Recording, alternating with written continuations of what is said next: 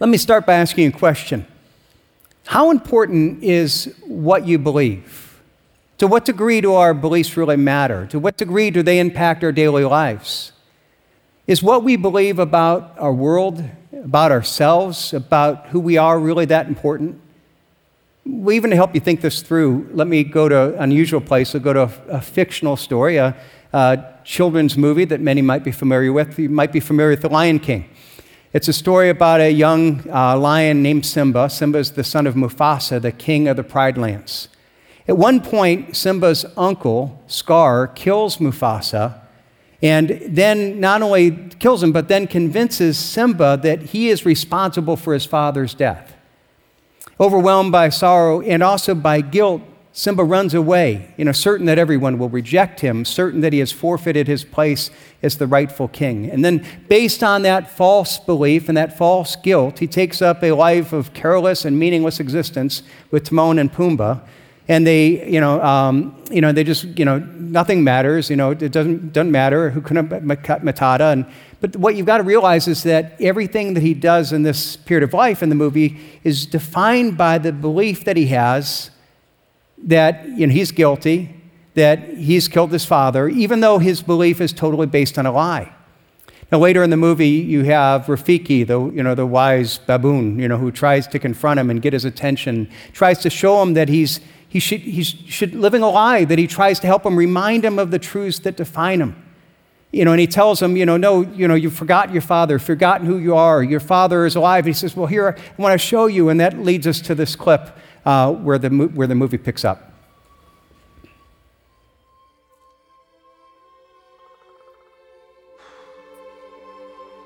That's not my father. It's just my reflection. No. Look hard.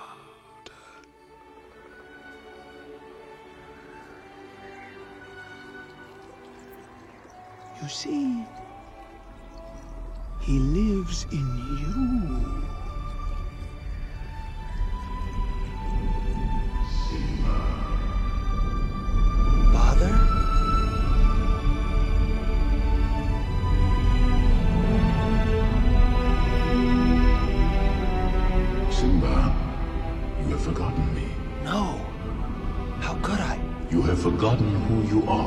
Are, and so forgotten me. Look inside yourself, Simba. You are more than what you have become. You must take your place in the circle of life. How can I go back? I'm not who I used to be. Remember who you are. You are my son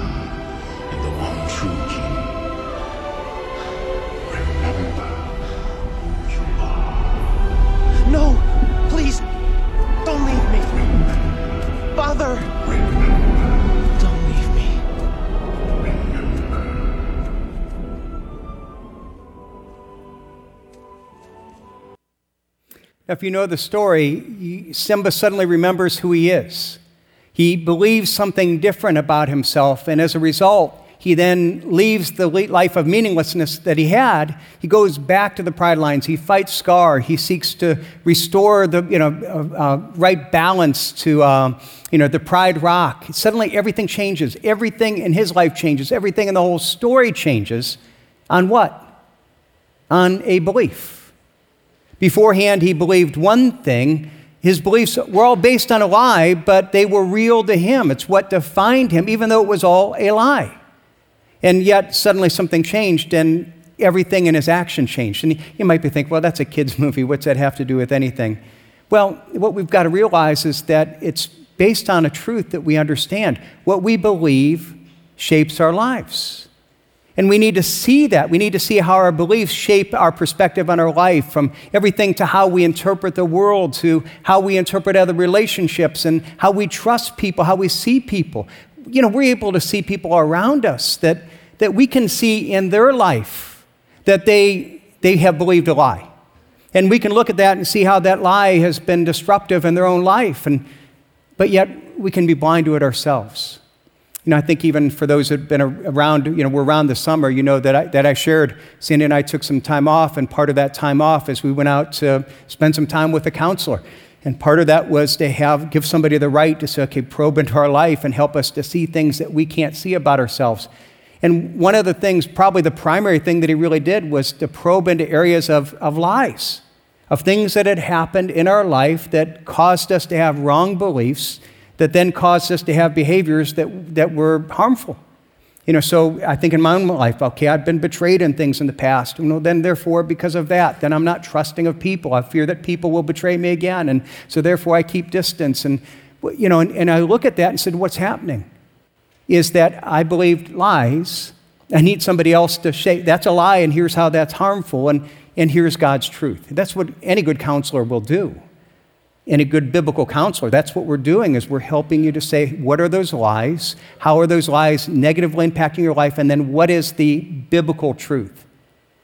Now let's get outside of psychology which is our relationships with each other and get into our relationship with god.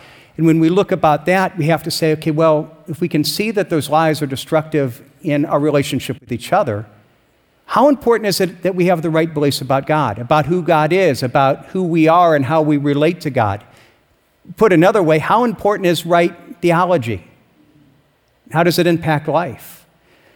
You know, I could go to a bunch of people just at random, and if I were to ask, I mean, how important is the right belief about God, about right theology? I think most people would, you know, kind of not important at all. In fact, when you hear people talk about, even many Christian uh, people that claim to be Christians, you know, they'll say something along the lines of, you know, it doesn't really mean matter that much what you believe about God as long as you have sincere beliefs. You know, this idea of saying, you know, it doesn't matter what you believe as long as it's real to you. That's nonsense. I mean, the fact is that, again, we understand that about all these other areas of life, our relationships with each other. If I have the wrong beliefs about other persons, you know, that just can be destructive. It can destroy me. Why would it be any different in our relationship with God? I think it's sad, even sometimes churches will advertise. I've seen churches that have advertised, oh, we don't have theology, we want to focus on practical teaching. In essence, they're saying, you know, once you believe in God, it really doesn't matter what you believe about God. We want to focus in on the practical things. My friends, you've got to realize that even here in the book of Ephesians, we're going to get to a lot of practical things in the later chapters. We're going to talk about marriage and about family and about relationships and about work and about all these different things. But Paul says before you get there, you have to understand that's all built on a right view of God and right theology. Our, our beliefs about God are vital. And that's what Paul is saying here in Ephesians 1. Now, we've been looking the last three weeks and we've seen that he's been have this incredible description and celebration of, of who we are in Christ. That we are adopted by God, that we are loved by God, we are blessed in the heavenly realms with every spiritual blessing. We have this new identity, and in this new identity, we've got to realize that, live up to it, because we have all these blessings that come with being a child of the King. But after describing these incredible blessings that God gives to his children, Paul then ends this chapter with a long prayer. And basically, the heart of this prayer is saying, Now I pray that God would give you the ability to really believe everything that I've just said. Because this stuff is so wonderful, you're going to struggle to believe it. And if you believe it, this is, you know, it's going to change your life. In fact, when you look at this, what you've got to see is that what Paul is doing here is praying for what he believes is our greatest need. We read the prayer a few minutes ago, and, and one of the things that's striking, not only about this prayer, but about all Paul's prayers in the epistles as he prays for the people he's writing to, is that he's writing and he's saying, okay, these are your greatest needs. I mean, you look at not only this, you look at Philippians 1 and Colossians 1, and we're going to see in Ephesians 3 later on. And, and in all these prayers, he never prays for circumstances. Now, what's kind of surprising about this is that you know from the letters themselves that all of these people faced really overwhelming difficulties and, and, and circumstances. You know, they lived in cities where, where the religious environment was defined by a hostile environment. Why? Because they had these temples to these Roman gods. Politically, there was persecution and, and, and, and hostility towards Christians. Uh, economically, they lived in a culture that was defined by economic oppression. And yet, in spite of this, never in the prayers does Paul come back and say, You know, I'm praying for you that you would have a more lenient governor, that God would work on the emperor's heart and, and you know, kind of give you freedom. He doesn't ever pray that they would have success or, you know, that God would give them the things that they're lacking in. Now, Paul knew that they needed those things. But, it, but his prayer wasn't for those things because what he realized is that as important as that, what they were, something was even more important. That we would have a spirit of wisdom and insight to see what is really true, the faith to believe those things. Look at what he says about our greatest need that God would give us the spirit of wisdom and revelation and the knowledge of Him, that He would work in our lives in such a way that He would enlighten the eyes of our heart. That doesn't mean that we're never to pray for our daily practical needs. Elsewhere, I mean, the Lord's Prayer, other places, we're told to pray for those things. But what we see in Paul's prayer is that Paul is convicted there, there's something even more important than that. Why? Think about it. If we have a right understanding of who God is, of who we are in relation to God, if we have a right understanding of these ideas, then no matter our circumstances, we will have the ability to interpret those circumstances in such a way that we will prosper and grow and, in a sense, be spiritually wealthy, regardless of the circumstances. But on the other hand, if we don't have that, if we don't have a right understanding of God and who He is and our relationship with Him, regardless of our circumstances, we could have everything we want and we won't interpret it properly. And as a result, we'll come out, we'll be weak, and we'll be into, you know, um, uh, shallow. And, and even when then the circumstances go bad, we're left in despair. So he prays for what is even more important. Look at what he prays. Go to verse 15. For this reason, because I have heard of your faith in the Lord Jesus and your love for the saints, I do not cease to give thanks to you, remembering in you my prayers that the God of our Father, the Lord Jesus Christ, the Father of glory, may give you the spirit of wisdom and revelation and the knowledge of Him. Now, here's what I want you to see. When he prays, he prays that we would grow in our knowledge of God, the spirit of wisdom and revelation, but it would be a knowledge in Him or knowledge of Him. What he prays here specifically is that we would have a knowledge that would be a knowledge where we know God, not just a knowledge that we would know about God.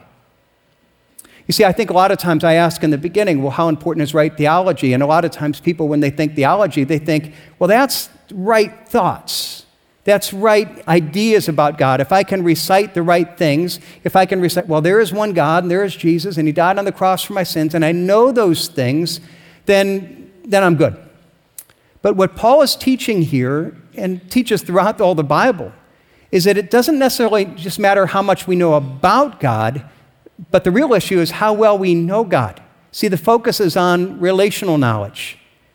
The Bible's teaching about faith is something that is radically, radically different, or different than the way that Americans we often think of it. So we often think of, of faith in terms of just knowledge. It's what we know. Um, but biblical faith is more than that. It's not just what we know, it's what we commit ourselves to because it's rooted in relationship. It's what I believe about who God is and how then I trust Him. And if I have the knowledge of God that I know about Him, but it's not then translated into a relationship with Him, I don't have biblical faith. See, then we've got to look at that and we say, you know, but even if that knowledge of Him, it still has to be rooted in a, in a correct knowledge about God. Because it's also true at the same point, if I have the wrong ideas about God, that distorts my relationship. So, in a sense, right relationship has to be rooted in truth, the truth that God has revealed about himself in the Bible. But because it's a relationship, it has to go beyond just that knowledge and it has to be defined relationally. And put another way, I could say it this way I can have the right theology about God without really knowing him. A book knowledge by itself, I don't know him but I cannot really know him in an intimate relationship without also having the right beliefs about who God is. Now, let's think about this in human relationships. We kind of understand this. Let's say you got a new job, and you show up to a new job and you find out that your boss is Michael Scott. That's his name, all right? Now, some people, you know the office, you know Michael Scott. And, and you look at this and you assume that he's just like the Michael Scott in the TV show. You assume he's irresponsible, he's out of touch, he's an idiot. You know, you relate to him that way. Now, let's say that His name is Michael Scott, but he's nothing like the Michael Scott in the TV show. In reality, he's actually very smart, very responsible, has high expectations, high accountability. Now, let me ask you how well will your relationship go with that new boss if you're relating to him like the fictional Michael Scott, when that's not in reality anything close to who he is? Probably not very well. Probably your job isn't going to go very well. Why? Because the fact is, is that as long as I'm relating to someone with false ideas, with who I think they are, expect them to be, instead of who they are, really never getting to know them.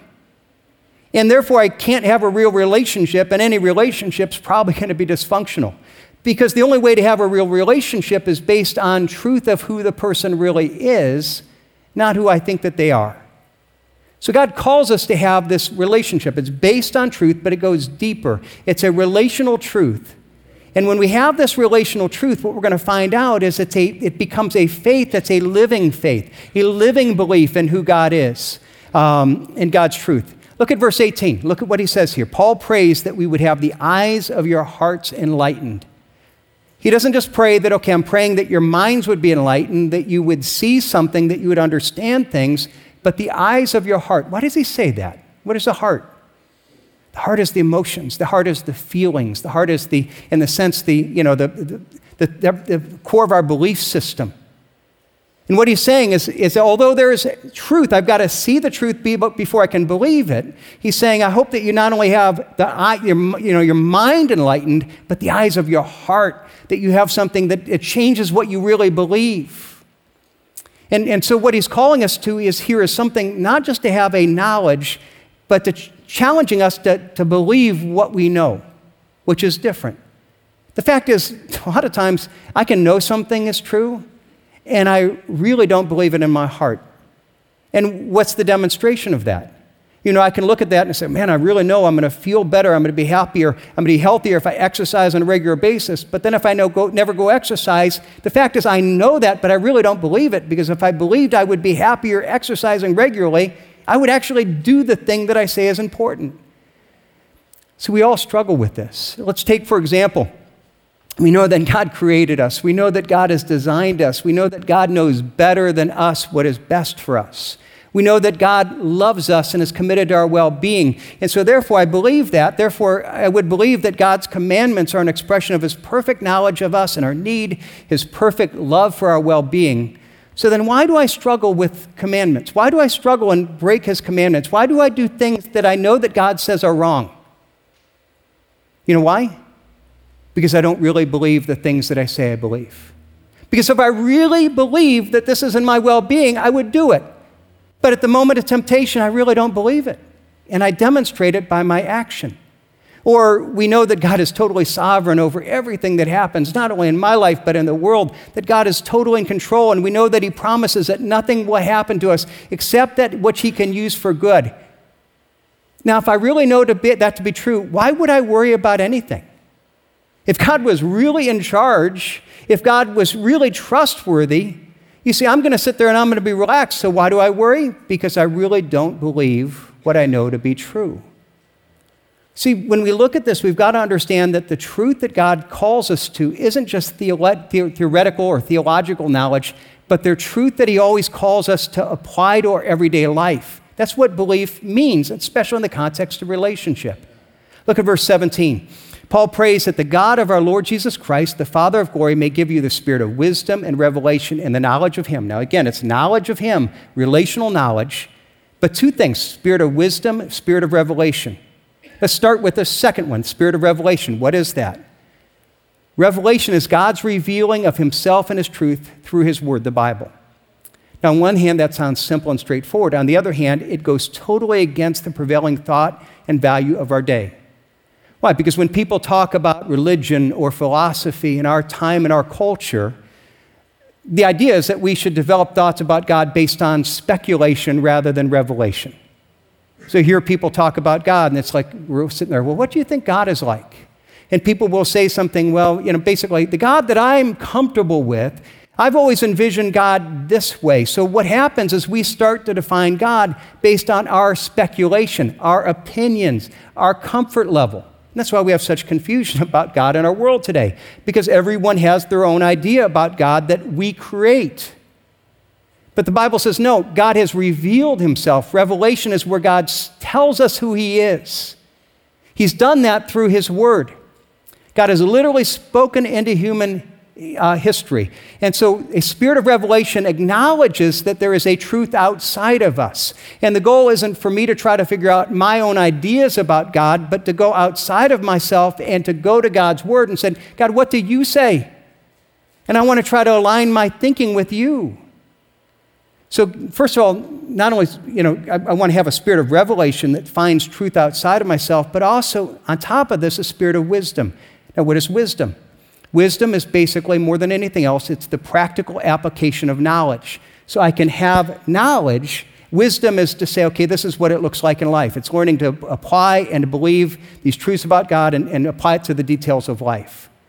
So it's seeing how the truth about God impacts our relationships with other people, how it impacts our work ethic, how it impacts our use of money, how it impacts the choices that we make in our entertainment. See, God is pursuing intimacy and relationship with us passionately, and He wants us to be involved. He wants to be involved in all the areas of our life. And a true relationship does this. We understand that again.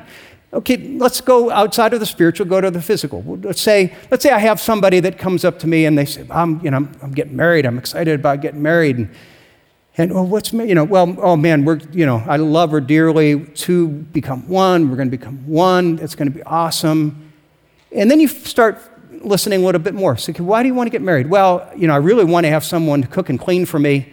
Uh, Mom kicked me out of the house, and so I need somebody to do her job. And, uh, you know, and plus that, you know, I'm kind of looking forward to the sexual side of that and somebody to keep the bed warm. And, and, and then I say, well, how's your life going to change? Oh, I don't expect it to change that much. I mean, other than having that person to take care of me.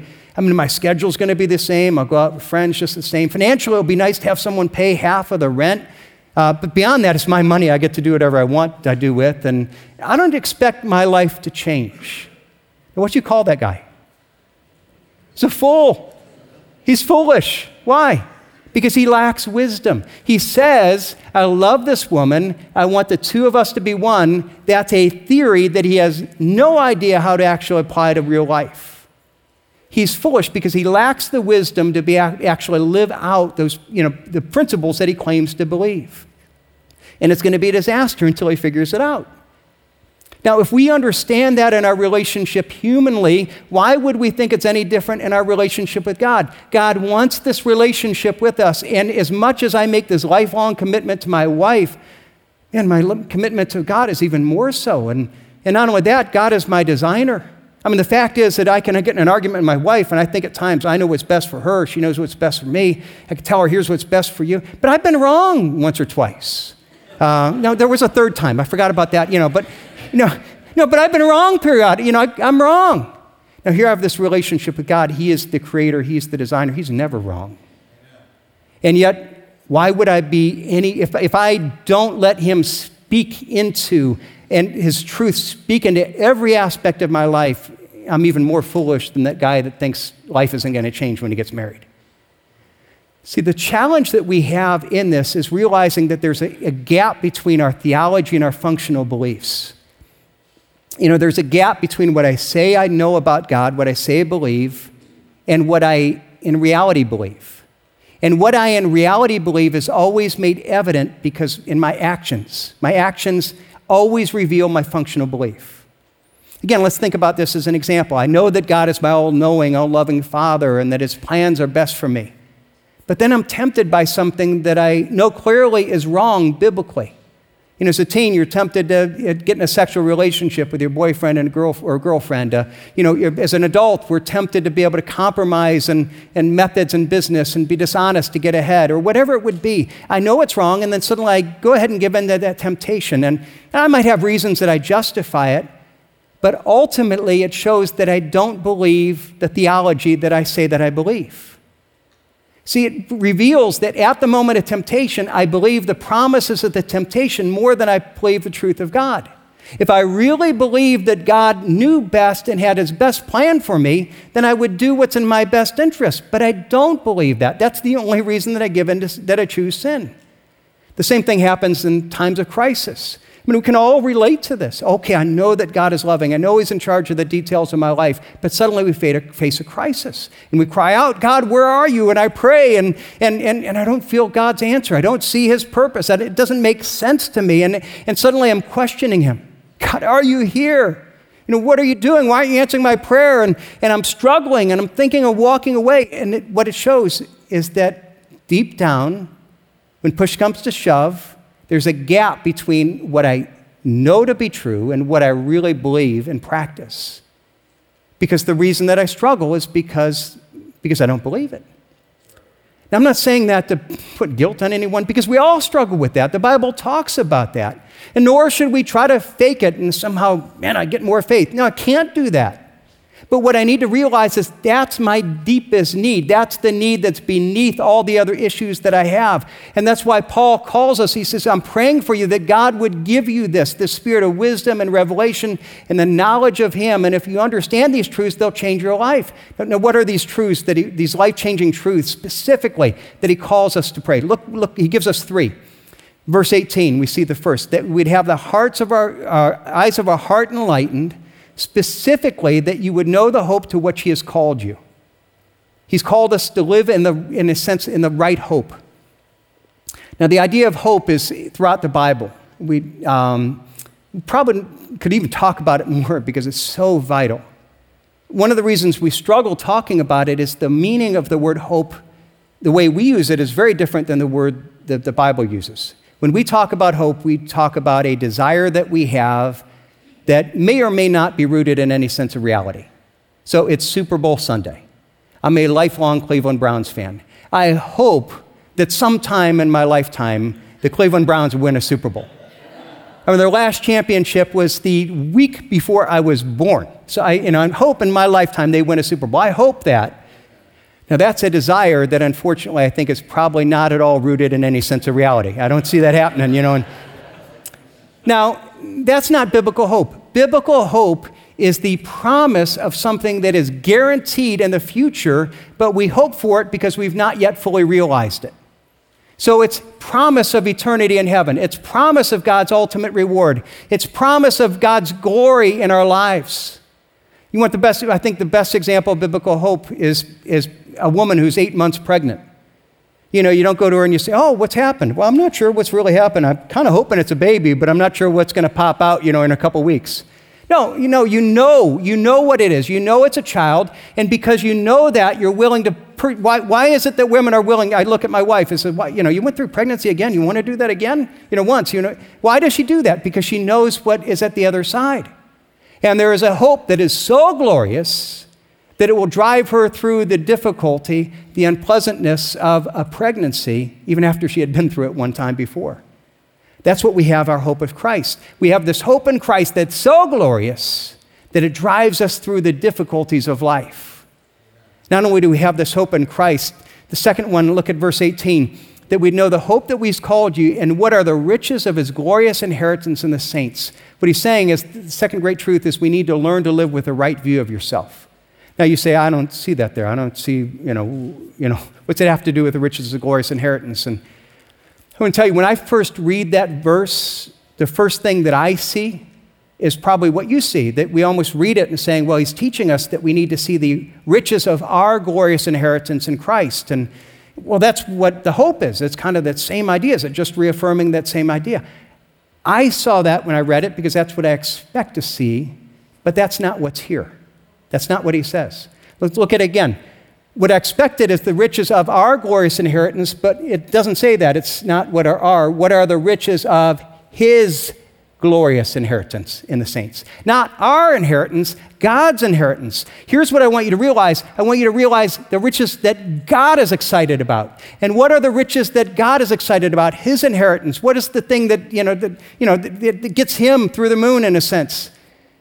The glorious, his rich, glorious inheritance in the saints. Do you know what his riches are? Do you know what his inheritance are? Do you know what drive, you know, drives him in a sense just you know, with passion, what he loves more than anything else? You. You are his inheritance. You are his riches. That's, that's his treasure. You are loved and treasured by the Almighty God, the most powerful being in the universe. And oftentimes we hide things because we're afraid, well, if somebody knew, you know, they wouldn't love me, they wouldn't accept me. God knows everything about you. God knows your every thought, He knows your every failure, He knows every detail of your life, all the things that you hide that would cause you to think, I can't really be accepted. He knows that. In His perfect knowledge of who you are, He loves you perfectly and says, You are my glorious inheritance. My friend, that's what He's telling you. Maybe some people here today, you came here today and God brought you here because He wants you to hear that. You are precious to Him. You are His treasure. You know, you might be that person up on the balcony. You might be that person kind, kind of, you know, sitting down and squirching down in your seat. That person that's at home and you're feeling uncomfortable with what I'm saying because it's hard to hear that we're that loved because we think that if we're going to be that loved, someone's going to get that close, they're going to see us and reject us. But God knows you that well and He loves you. You're that precious. And do you understand if you really believe this, how this will change your life? If you really believe the most powerful, all knowing person, being in the universe loved you, and somebody criticizes you, it's going to be like, yeah, I don't care what you say. Do you know what God says about me? Do you understand how that gives you confidence, how that gives you hope? It changes your life. And this is so great. The challenge is can we really believe it? And the third life changing truth that uh, Paul says, he says, I want you to understand the power that's at your disposal. Look at what he says, you know, verses 19. He prays that your eyes of your heart would be enlightened concerning what is the immeasurable greatness of his power towards us who believe, according to the working of his great might that he worked in Christ when he raised him from the dead and seated him at the right hand in the heavenly places. He's saying, if you want to understand the power that you have, you look at it and you say, but you don't understand. I'm struggling with this. You don't understand. I've had this temptation. You don't understand. I'm overwhelmed by this opposition. I'm overwhelmed. And he says, okay, the power that God showed when he raised Jesus from the dead, that life changing power, that's the power that God's working in your life. And there may be dead things in your life, but this is resurrection power, and He wants to accomplish that resurrection power. You don't know what I'm facing. You don't know what's going on. You don't know how great this is. Okay, well, let's continue. What is the nature of that power? He seated him at the right hand in the heavenly places. It's not the way that he accomplished it, but he's now in charge of all things in the here and now, far above all rule and authority, power, dominion, above every name that is named, not only in this age, but in the one to come. And he put all things under his feet, gave him head over all things to the church, which is his body, the fullness of him who fills all in all. Okay, so what is it that's going to overwhelm that? Do you understand? You are loved. Do you understand the power of God that you have? Do you understand the courage that should, that should, should give us? Do you understand if we, as Christians, we shouldn't ever live defeated? The only, you know why we live defeated is we struggle to believe what is ours.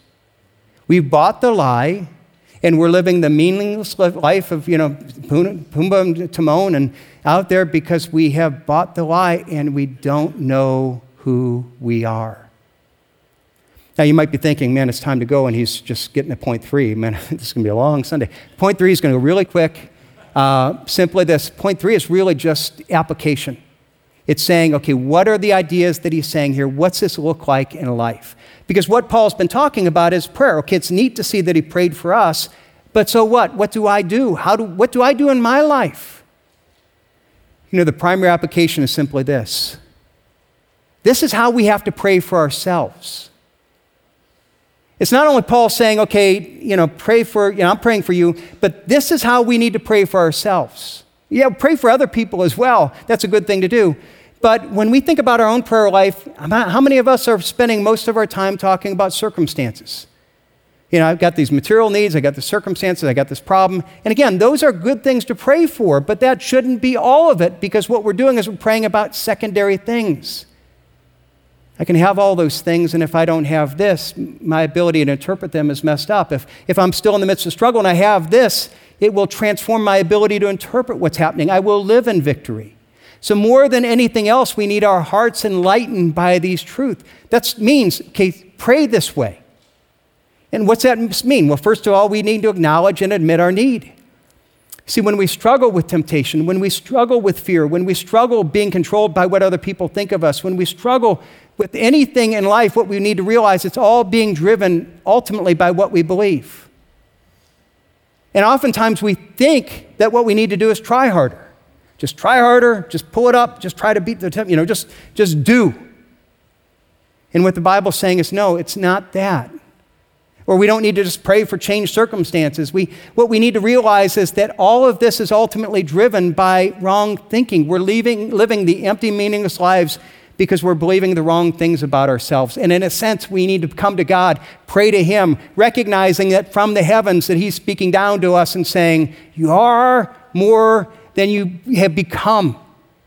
You forgot who you are. You are a child of the King. Now go and live like who you are. That's your true identity.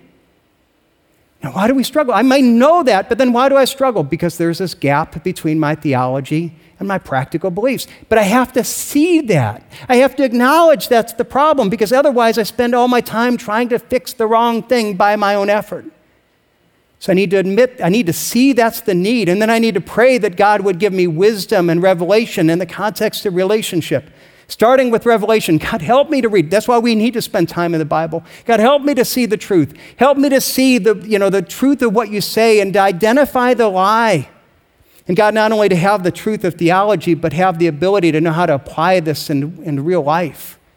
That it's in the context of relationship, that it's not just that I have right theology, but that I have the right practice and application of those truths to the way that I live.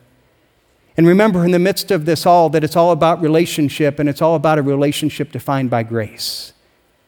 You know, I love in this prayer, it's not that, you know, that he says, try harder, think this. You're believing it is never beating us up.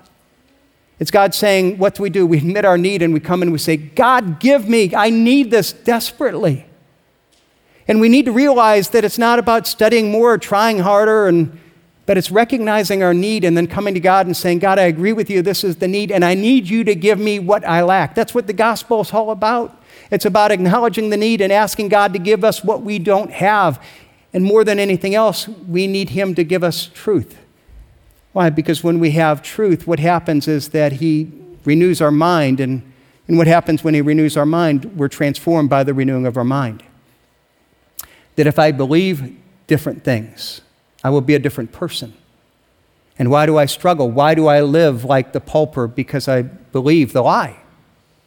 And I can be caught up in a lie, and, and because it's real to me, suddenly that's my reality. And, and God says, No, I want not only expose that, but I want to speak the truth into your life because when you understand that truth, see, that truth is, gonna, is going to, is, is going to redefine not only what you think, but as it changes how you think, it will changes how you interpret.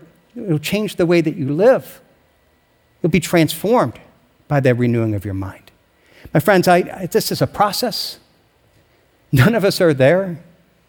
But I hope that I'm more along that path now than I was a year ago, and, and I hope that I will be more along that path a year from now than I am now. But it means this is the way that I need to pray. This is the need that I need to see in myself, and I need to come and ask God to give me that which I don't have. And if I do, He will. And He'll change me, transform me, and you by the renewing of our mind.